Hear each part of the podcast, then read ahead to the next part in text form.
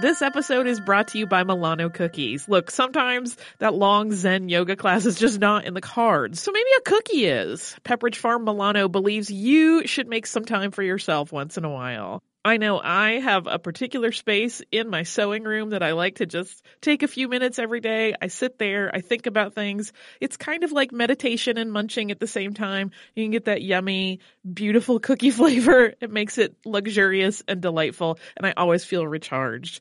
Milano cookies are truly a treat worthy of your me time. They're delicate and crispy with luxuriously rich chocolate in the middle. You really want to keep these just for you. So remember to save something for yourself with Pepperidge Farm Milano. Hey, it's Laura Wasser, host of the All's Fair podcast on iHeartRadio. I'm a family law attorney, which is really a euphemism for a divorce attorney, and I've been practicing for over 20 years. I've learned some very interesting things along the way, and I can tell you that when dealing with matters of the heart, rules seldom apply. With advice and anecdotes from many of my friends, some of whom may be celebrities, as well as the best legal, financial, and mental health professionals in the country, our goal is to educate, enlighten, empower, and entertain you on the way to a better understanding of how relationships work. iHeartRadio is number one for podcasts, but don't take our word for it. Find All's Fair with Laura Wasser on the iHeartRadio app or wherever you get your podcasts. Welcome to Stuff You Missed in History Class from HowStuffWorks.com.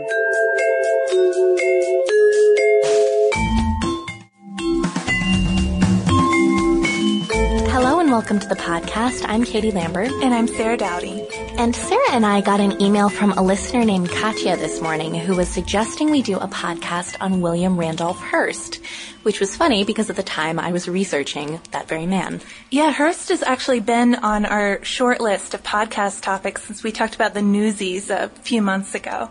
If you've heard of Hearst, it's probably because of a little film called Citizen Kane, which often tops the list of best movies ever made. But it's a very hostile depiction of Hearst as a ruthless, corrupt man who's greedy for power.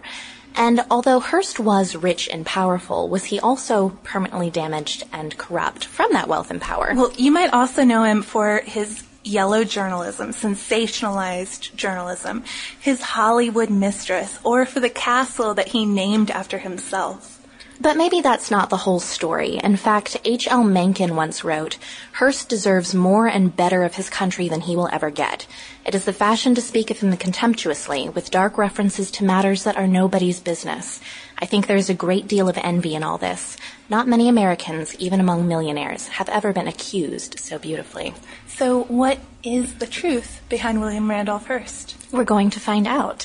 He was born April 29, 1863 in San Francisco to George and Phoebe Hearst.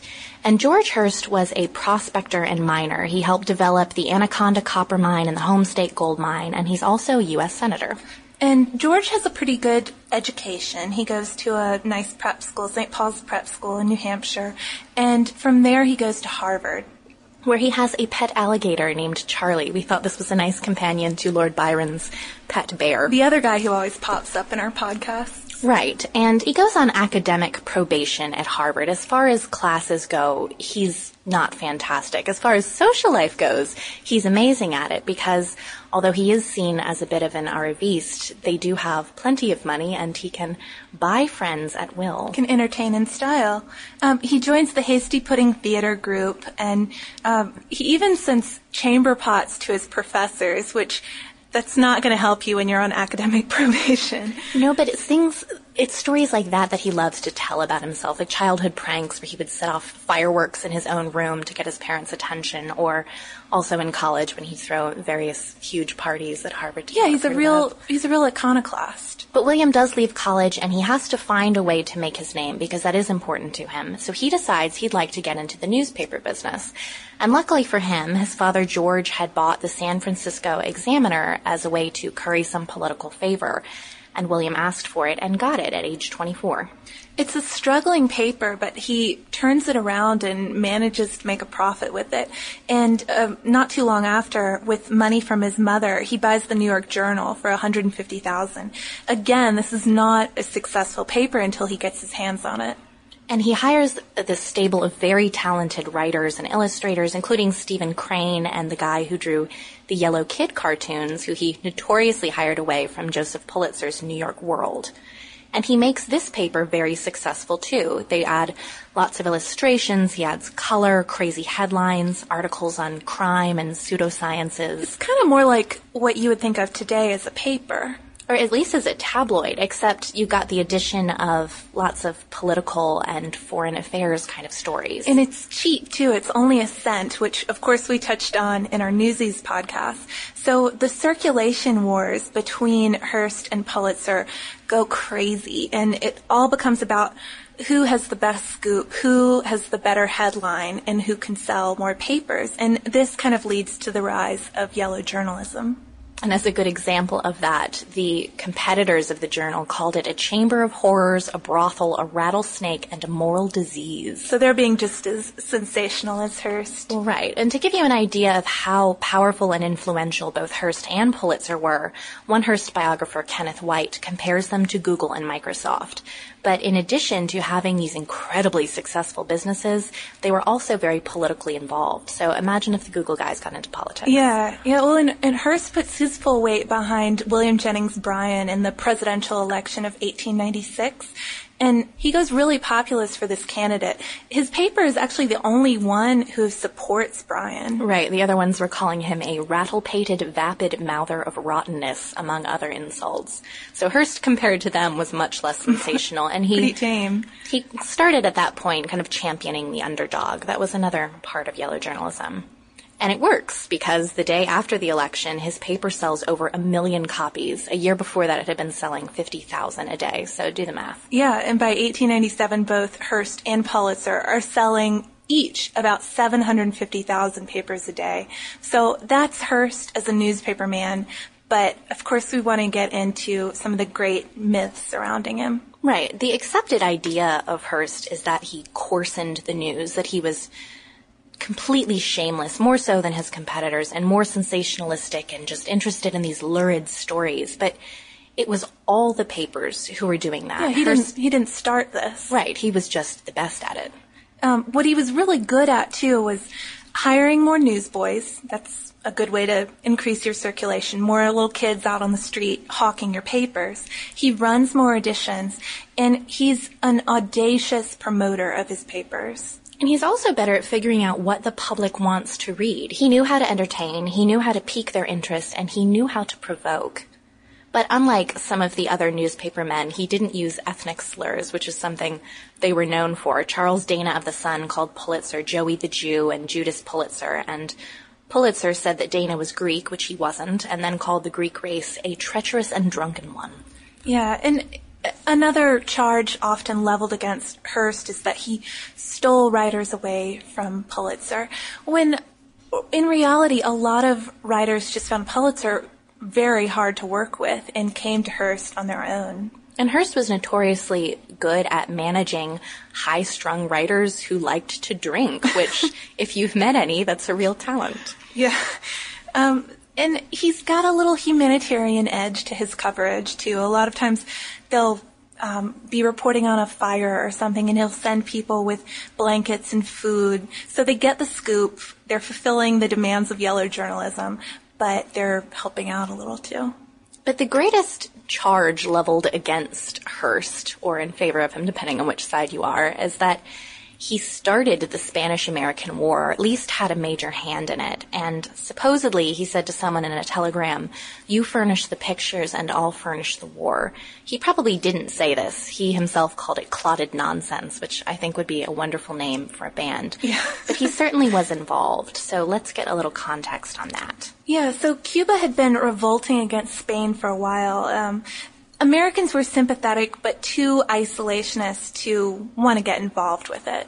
And although all the papers are doing a little war drumming, Hearst is definitely at the front of the pack as far as that goes. He publishes one headline, feeding prisoners to sharks. That's about Spain, but I'd spend a penny on that. I totally would, but it's not entirely true. They were feeding already dead prisoners to sharks, which isn't quite as bad, but you know, still interesting. And he romanticizes it too. His coverage of Adolfo Rodriguez with these beautiful sketches by Frederic Remington really gets people's hearts involved in this in this story going on in Cuba. Right. There's another story that's illustrated that's about these naked young American women being examined by Spanish officers. But again, it's exaggerated because it was female officers who were doing the examining. But in the story, well, it's so much more sensationalistic if you have a man doing it.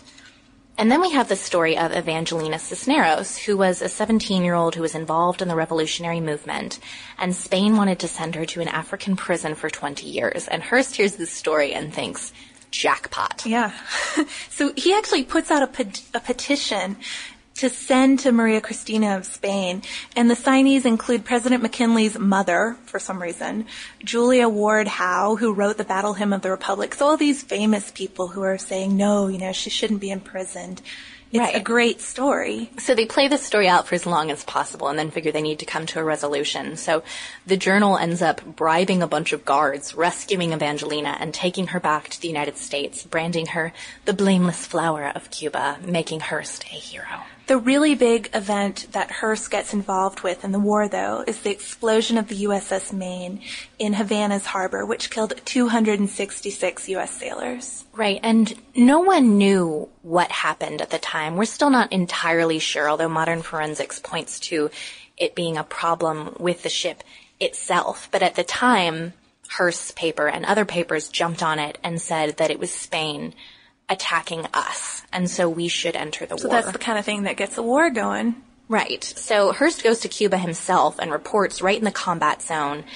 At the same time, he's managing to get both Spanish and English editions of the paper produced. The rebels give him their flag in appreciation for all that he's done for them. And we have the competitors like the Post even saying that it was Hearst who blew up the Maine. So this story is just sensational in every respect. And it's selling 2.7 million copies for the journal every day. So was his coverage of the war exaggerated? Yes, definitely. And was it dishonest? Maybe. But did the end justify the means is the question, because some people have made the point, including biographer Kenneth Whyte, that 300,000 Cubans died in those last 30 years of Spanish rule. So really, did the U.S. help step in and save them Stop from genocide? genocide. That's up to you. So Hearst wasn't just involved in the politics of Cuba, though. He also had a fairly unsuccessful career in the U.S. He was elected to the House of Representatives from New York in 1902 and re-elected in 1904, although to be honest, he didn't do all that much. He ran for governor and lost. He ran for New York City mayor and lost. And politically throughout his life, he's a bit of a flip-flopper. He starts off, like we said, as a populist and someone who's very antitrust. Later, he goes anti-war and kind of pro-German for World War One, and then he turns isolationist in the 30s, but in the 40s becomes this rabid anti-communist crusader. But I think from there, we're going to move on to his personal life, which is full of salacious scandals. Oh yes, one of them that's not a scandal. He married a chorus girl named Millicent Willson in 1903, and they had five children together, all boys, and remained married for the rest of his life, although not necessarily together. But Hearst's most famous relationship is not with his wife, it's with his mistress, Marion Davies, who was born Marion Douras. They have a 34 year long relationship. So Marion becomes a chorus girl at age 13, and by 1917 she meets the 54 year old Hearst uh, while she's performing in the Ziegfeld Follies, and they start their relationship that lasts until his death in 1951.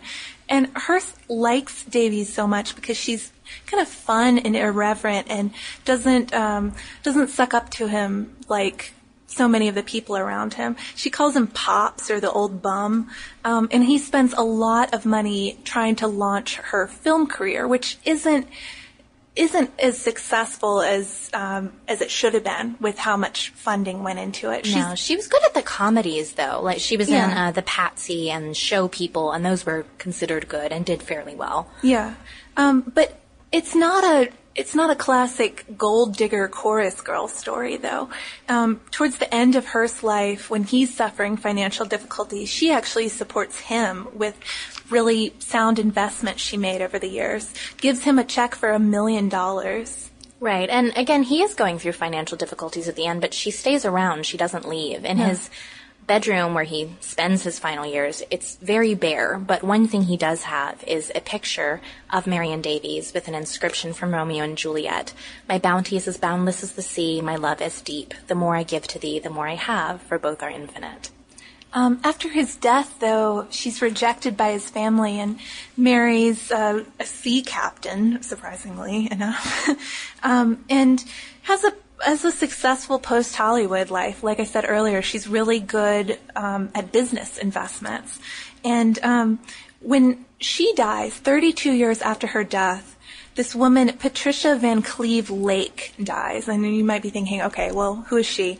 She's supposed to have been the child of Marion's sister Rose, but Lake's relatives say that she's the only child of Davies and Hearst and that she was supported by them for most of her life. She was left a lot of money by Davies and spent a lot of time with the two as well. Which is a pretty cool sidebar. Yeah. But as for the rest of his life, the parts not involving love affairs, he had a huge art collection. He spent a ridiculous amount of money on it. It was museum quality, everything from paintings to antique ceilings. And in the 1920s, he started building Hearst Castle, but that I think is a subject that deserves its own podcast. Definitely.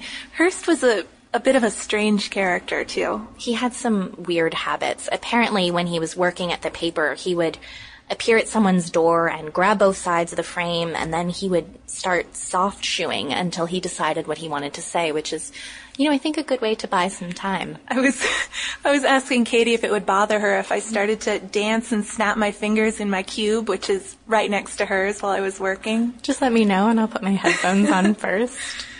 But let's switch gears just a little bit. And while the Spanish American War was probably the biggest, I don't know if you'd call it scandal, but the biggest story of his professional life, the biggest story of his personal life may have been the death of a man named Thomas Ince. Yeah, this is a, a really strange history mystery. Um, Thomas Ince was a pioneer American motion picture director. He was he's sometimes considered the father of the Western, but he's more known for his mysterious death um, that came shortly after an ill-fated trip on Hearst's yacht. Um, Hearst was throwing him a birthday party, and the guests included Marion Davies, Hearst's mistress, Charlie Chaplin, the columnist Louella Parsons, and Dr. Daniel Carson Goodman, who was Hearst's film production manager. Um, and weirdly enough, Ince actually misses the boat, literally, for his own birthday, party. The yacht leaves without him and he has to join the group the next day. So Sunday, they all party together, but Monday, Ince is taken from the yacht and brought ashore, accompanied by Dr. Goodman, who's a licensed, although non-practicing physician and employee of Hearst's. By Tuesday, Ince is dead. And Dr. Ida Glasgow, who's Ince's personal phys- physician, signed a death certificate saying that heart failure was the cause. But Wednesday morning papers say movie producer shot on Hearst yacht. And this is so strange. These headlines, these sensational headlines, are gone by the evening. The story is totally dropped. So the implication is that somebody killed Somebody that shut story. it down. No coroner's inquest is held. The body is cremated, so we can't exhume, unfortunately. Which you know is our favorite thing. Um, and the first stories that run in Hearst's own papers are totally fake. It's, you know, oh, um, Ince got sick visiting Hearst Ranch, but too many people saw Ince getting on the, on the yacht, so they can't stick by these stories. And Chaplin's secretary claims that he saw a bullet hole in Ince's head as he was removed from the yacht. only further fuels the rumors flying around. So it gets so bad that the DA of San Diego has to get involved. The only person who he calls to testify, though, is Dr. Daniel Goodman, who is a Hearst employee. And he says, oh, Ince has always been talking about his heart pains and his heart trouble, so it's been a long established issue with him. Um, the the rumor that gets tossed around is that Hearst found Marion and Charlie Chaplin together, that they were having an illicit affair or maybe about to start one. There's a scuffle, Marion screams, other people come to, to the area because they, they hear the commotion, and somehow Hearst shoots Ince, not Chaplin. So we might not have an answer to that one, but as a sketchy kind of follow up, columnist Louella Parsons is rewarded a lifetime contract with the Hearst Corporation, and her syndication is expanded. So maybe Miss Parsons knew something she wasn't supposed Yeah. to know. I need to go rewatch The Cat's Meow. But speaking of Hearst papers, his business dealings weren't just about newspapers. He also had magazines, he published fiction, he produced movies, especially ones starring his mistress, Marion Davies. And 1935 was probably the peak of his fortune. year. Right. He owned 28 major papers, 18 magazines, radio stations, movie companies, and news services. And he's also an early pioneer of TV and pretty much started comic strip syndication.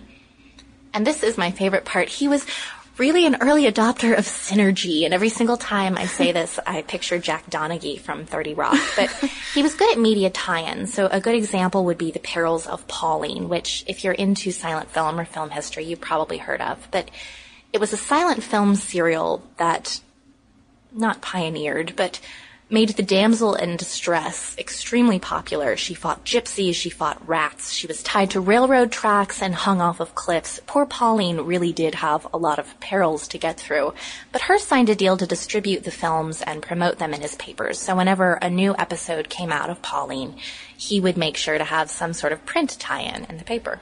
Yeah, he had this synergy, even telling his magazine editors, make sure that every story will f- be fit for moving pictures. Sounds a lot like make sure every article will be fit for SEO. Um, so he's got Hollywood in mind all the time. Right. But when the Great Depression hits, that's the beginning of the end for Hearst's fortune and also his own extravagant spending habits. He ends up having to sell off bits of his empire and even having to sell a lot of his art. And by 1940, he's on the fringes of that own, of his own Hearst empire that he set up. Yeah, he retreats into seclusion basically at the end and dies at age 88 on August 14th, 1951 in Beverly Hills. And bringing up Marion Davies again, in those last years, a lot of the time they would just watch her old films and mm-hmm. he would tear, Tear up, up, yeah. which is so sad. All of his children went into media, and maybe you've heard of one of his descendants. Her name is Patty Hearst, and we're going to cover her in a podcast soon. But I'm sure we haven't covered everything about William Randolph Hearst's life, so if there is a favorite story that you've missed, please email us at historypodcast at howstuffworks.com. You could also search for tabloids on our homepage at www.howstuffworks.com. For more on this and thousands of other topics, visit howstuffworks.com. And be sure to check out the Stuff You Missed in History Class blog on the howstuffworks.com homepage.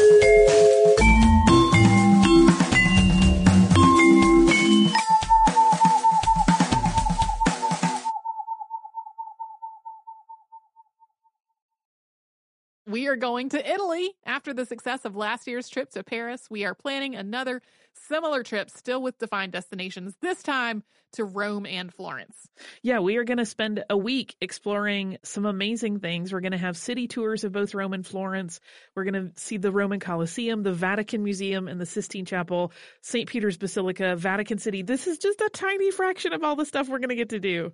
Yeah, it's May 14th to 21st, 2020. And to get more information, go to defineddestinations.com and scroll down to the Rome and Florence trip with stuff you missed in history class. Do you like boats? Do you like big boats? Do you like poor people and the rich people they serve on big boats? Are you always like, what goes on below deck? Hi, this is Anna Hosnier, And Nick Turner. the hosts of Deckheads, and we want to take you on a fun and goofy adventure. In this binge style podcast, we will watch and recap every episode of Bravo's Below Deck and all of its spin offs. And we're going to release an episode a day so you can watch along with us and listen to our silly daily recaps. Listen to Deckheads when it drops on February 20th on the iHeartRadio app, Apple Podcasts, or wherever you get your podcasts.